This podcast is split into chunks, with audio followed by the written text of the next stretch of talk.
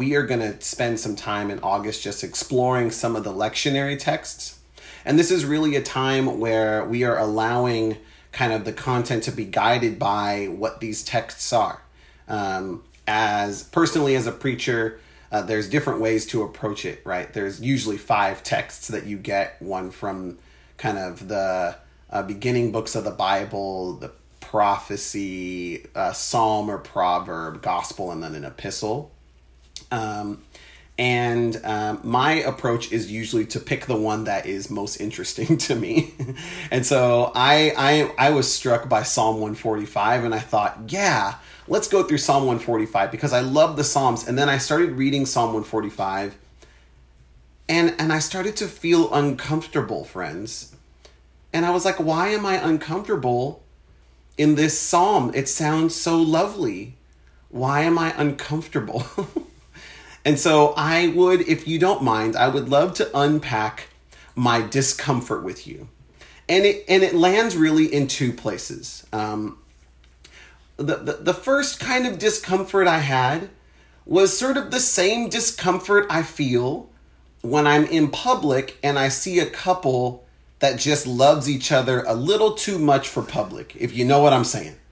Right? Some of you know You've been to that coffee shop, you just went to get your coffee, and there are those lovebirds just, I mean, they're just loving on each other. Maybe it's not even physically, right? It's just, it's just like, oh, I love you. No, no, no, I love you. Oh, no, no, no, I love you. I mean, it's that, it's that feeling that I just, I'm like, oh, I'm not supposed to be here for this. Like, this is a lot right? So that's one way I felt uncomfortable, and I'll I'll unpack that. And the other way that I felt uncomfortable is that there's I it's the same way that that that I feel uncomfortable about the abuse of power.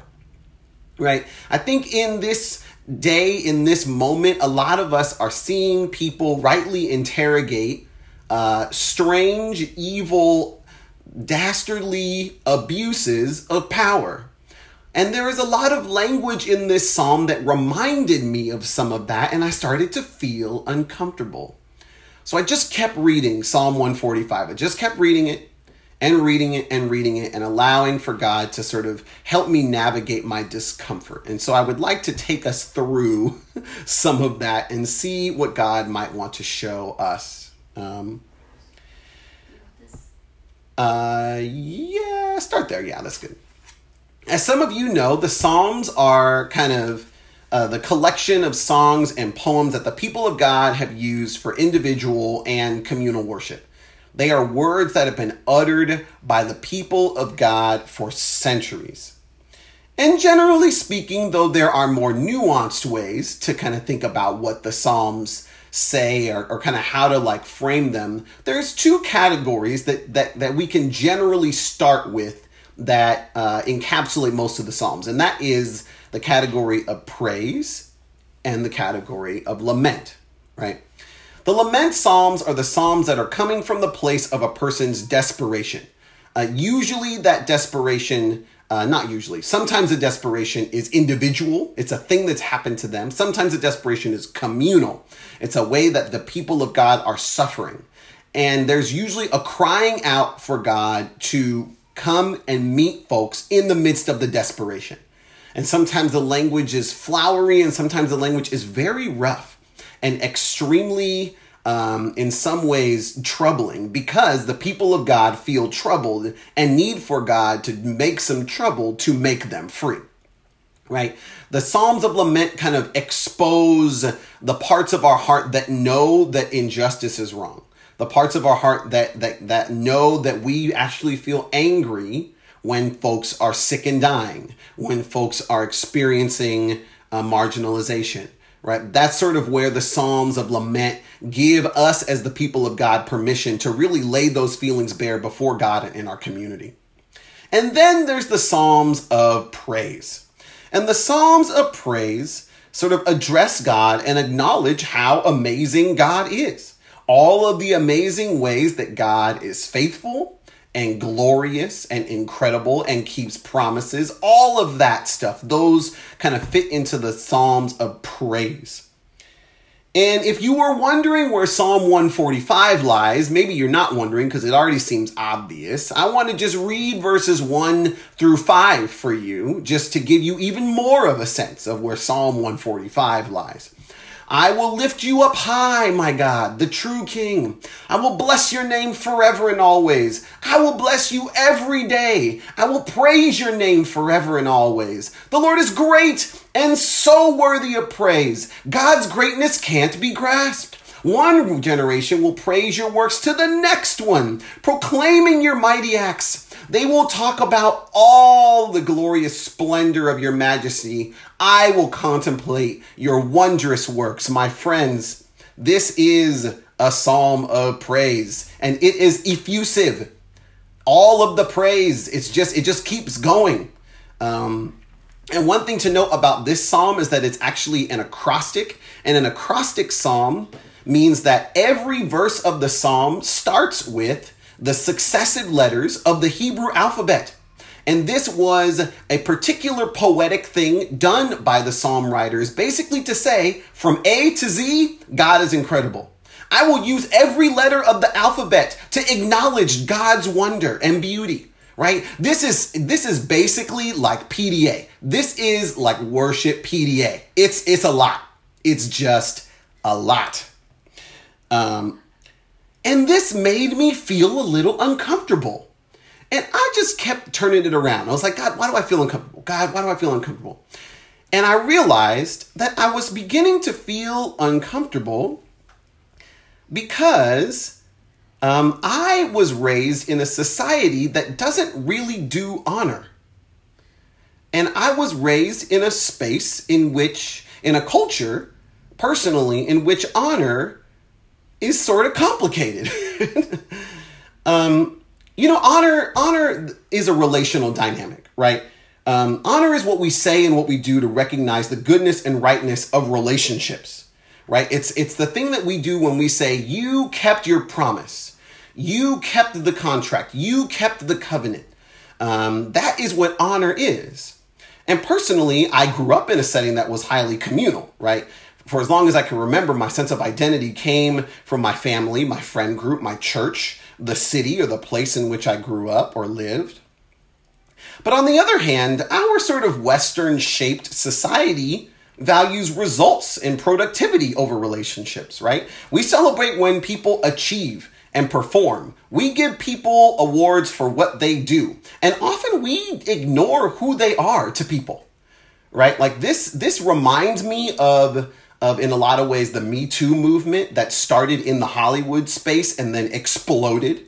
Right? Like I, in particular in Hollywood, there's a way that I think about the Academy Awards and how we, you know, sort of celebrate these great pieces of art that people make. And then behind the scenes, people are crazy. People are just evil. They are abusing people. But we but we're here we are for years and years and years. We're just giving out Academy Awards and that's what we celebrate.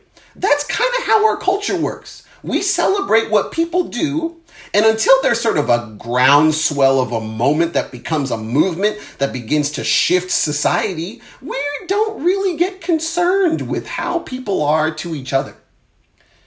But in God's reality, relationships and community and covenant is what organizes and defines us, not our achievement and production and our possessions. We live in covenant with God. And as a people that live in covenant with God, one of the ways that we have to demonstrate the goodness of that covenant is praise, is honor, right? I think that I found this uncomfortable because I have a hard time living in this space where it feels like I am what I do. And as long as I am what I do and I don't feel good enough, how can I access praise? But if who I am fundamentally is someone with whom God has made a covenant and has always been faithful, then I can praise. I can give honor to God for keeping that covenant. I can give honor to God for the ways that God has led me to keep that covenant. I can give honor to God for making space for me to return that covenant even when I break it. Right? Honor and praise is something I can access when I access the fact that I live in relationship. And while I'm living as a person that just produces and does stuff, it's a little bit harder. And so, what I want to say to us, friends, is that the Psalms of praise are a way for us to be reminded that we are people that live in covenant and in relationship to God, to each other, and to the land. And the ways that we are able to access that language of praise usually connect to the ways that we are dialed in to our relationships to God, to each other, and to the land, and in particular to the ways in which we're experiencing life in those relationships, experiencing abundance in those relationships. And so this is a psalm of praise. And in Psalm 145, it really is a psalm of praise for all creation.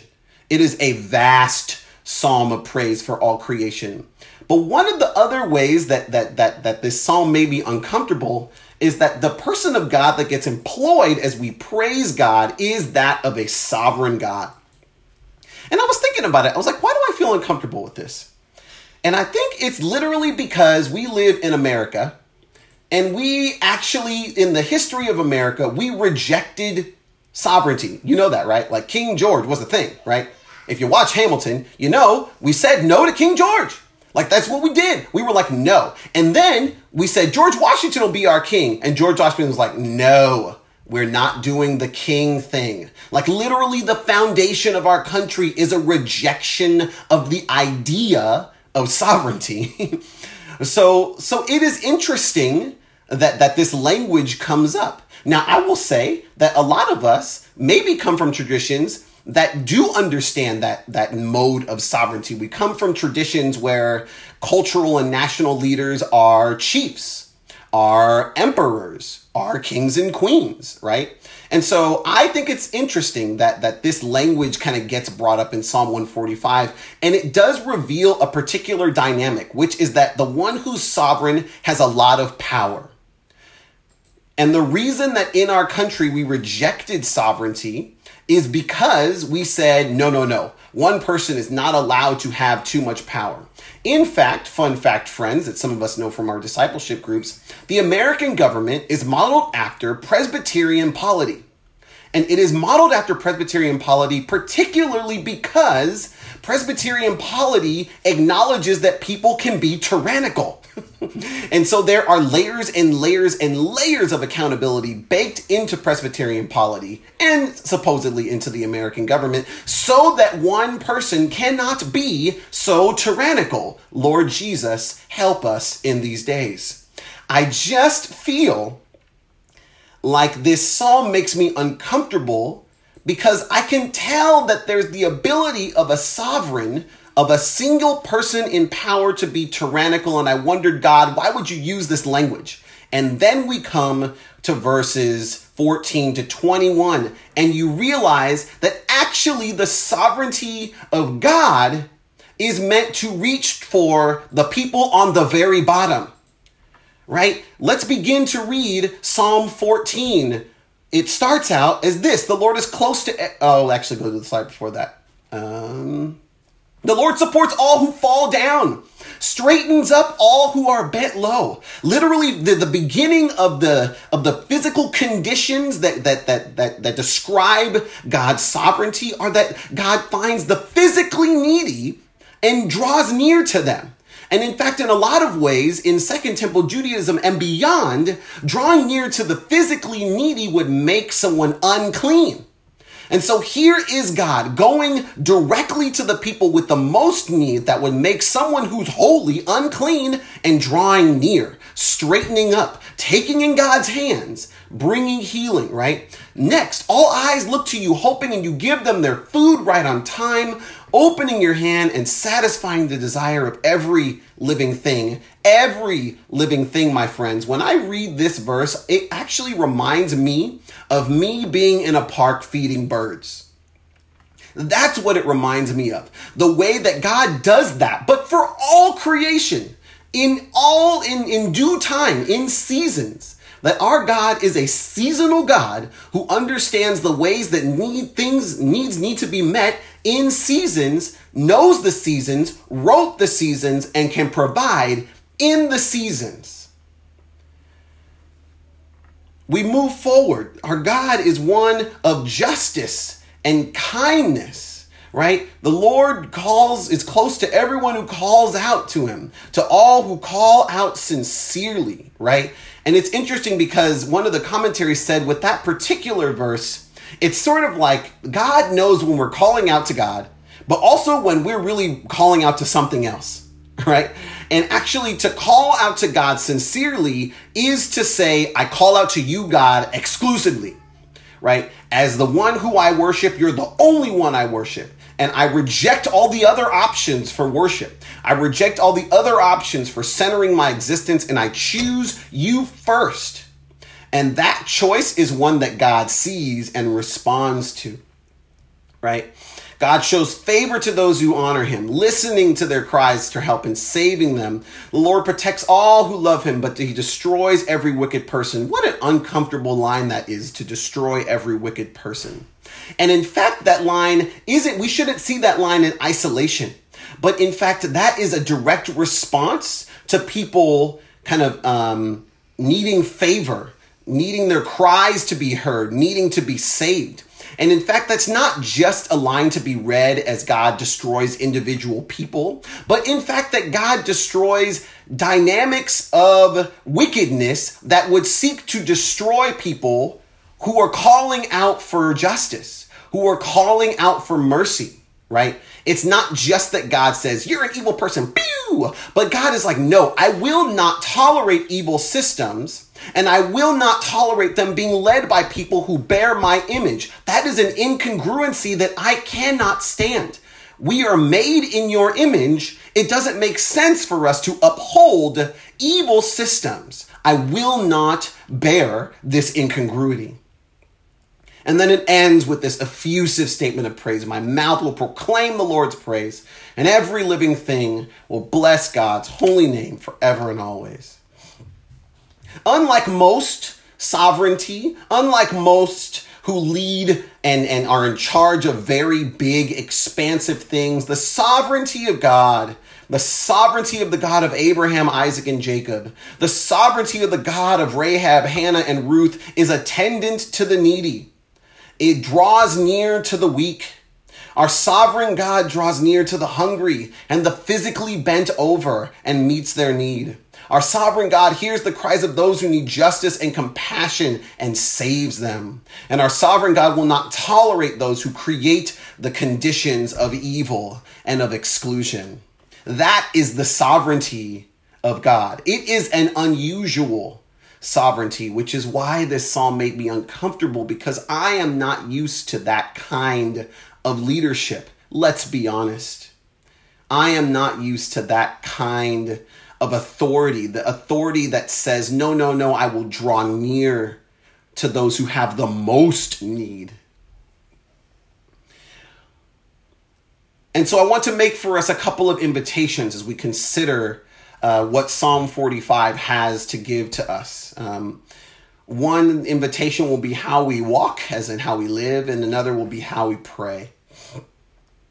Um, I actually want to invite us as we consider the sovereignty of God, as we consider the reign of God, that each one of us as God's people lives in that space, right? God is, is doing that work. Um, and we are actually invited to both experience and participate in that work. Um, and so I want to say two things in this. Number one, I want to say that I, I want to invite us to be particularly aware of those in our own neighborhoods and in our own families and in our own communities that need justice, that need kindness, that need healing, that need to be fed. Um, and that as we participate in God's desire to do those things and to draw near to those folks, we are participating in this unusual reign, in this unusual sovereignty. We are enjoying the presence of God as we draw near to those who need justice and kindness and healing and to be fed.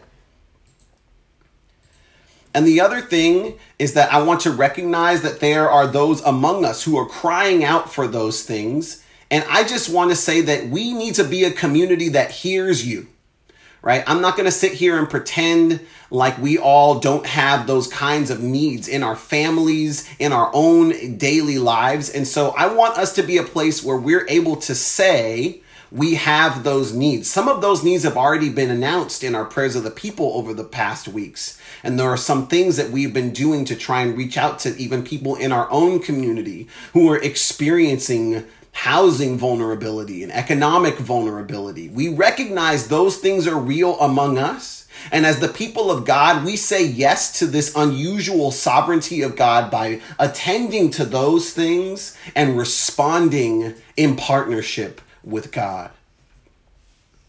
And the other invitation I want us to make is to become just a little more comfortable praising God. Really, it's an invitation to remember that we are relational creatures, relational um, relationship in relationship to the land, in relationship to each other, and in relationship to God. And as we experience these things that we see um, in this psalm, as we experience God's kindness and mercy in our own lives, as we see God attend to the hungry in our own lives, as we see God draw near to the physically hurting in our own lives, I want us to, with our mouths, continue to rehearse what it means to say, Yes, God. You are the one who draws near. You are the one that feeds the hungry. You are the one that feeds folks right on time. That those words would be formed in our mouths, that they wouldn't just be thoughts in our head, but that we would take time to say, Yes, God, this is who you are.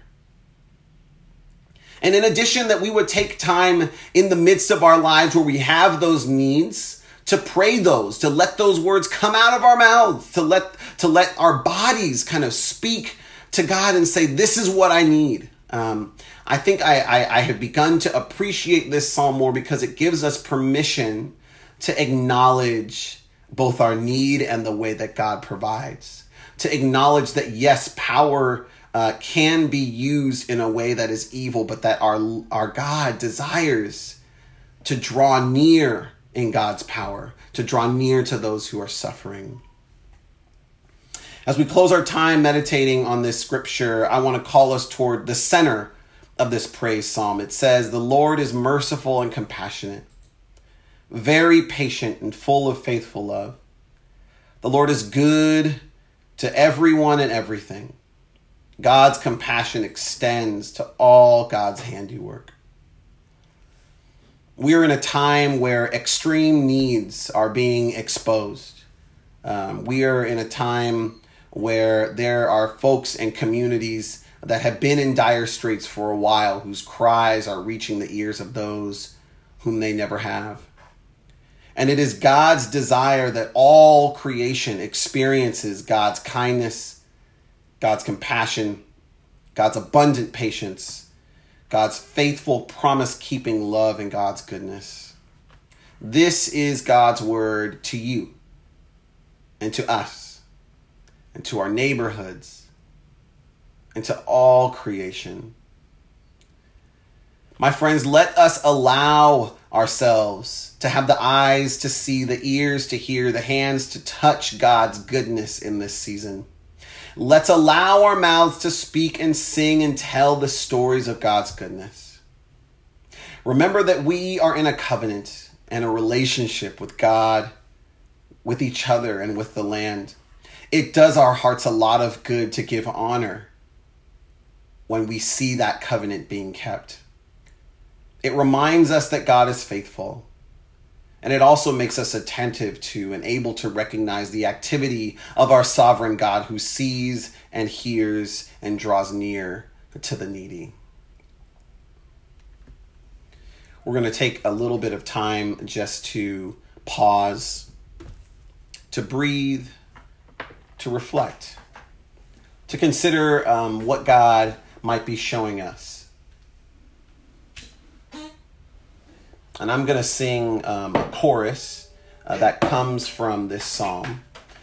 And as um, as I'm singing, I'll, I'll you are invited to sing or just to listen, um, to allow these words to continue to be a space of discernment of of of, of paying attention to what God might be saying.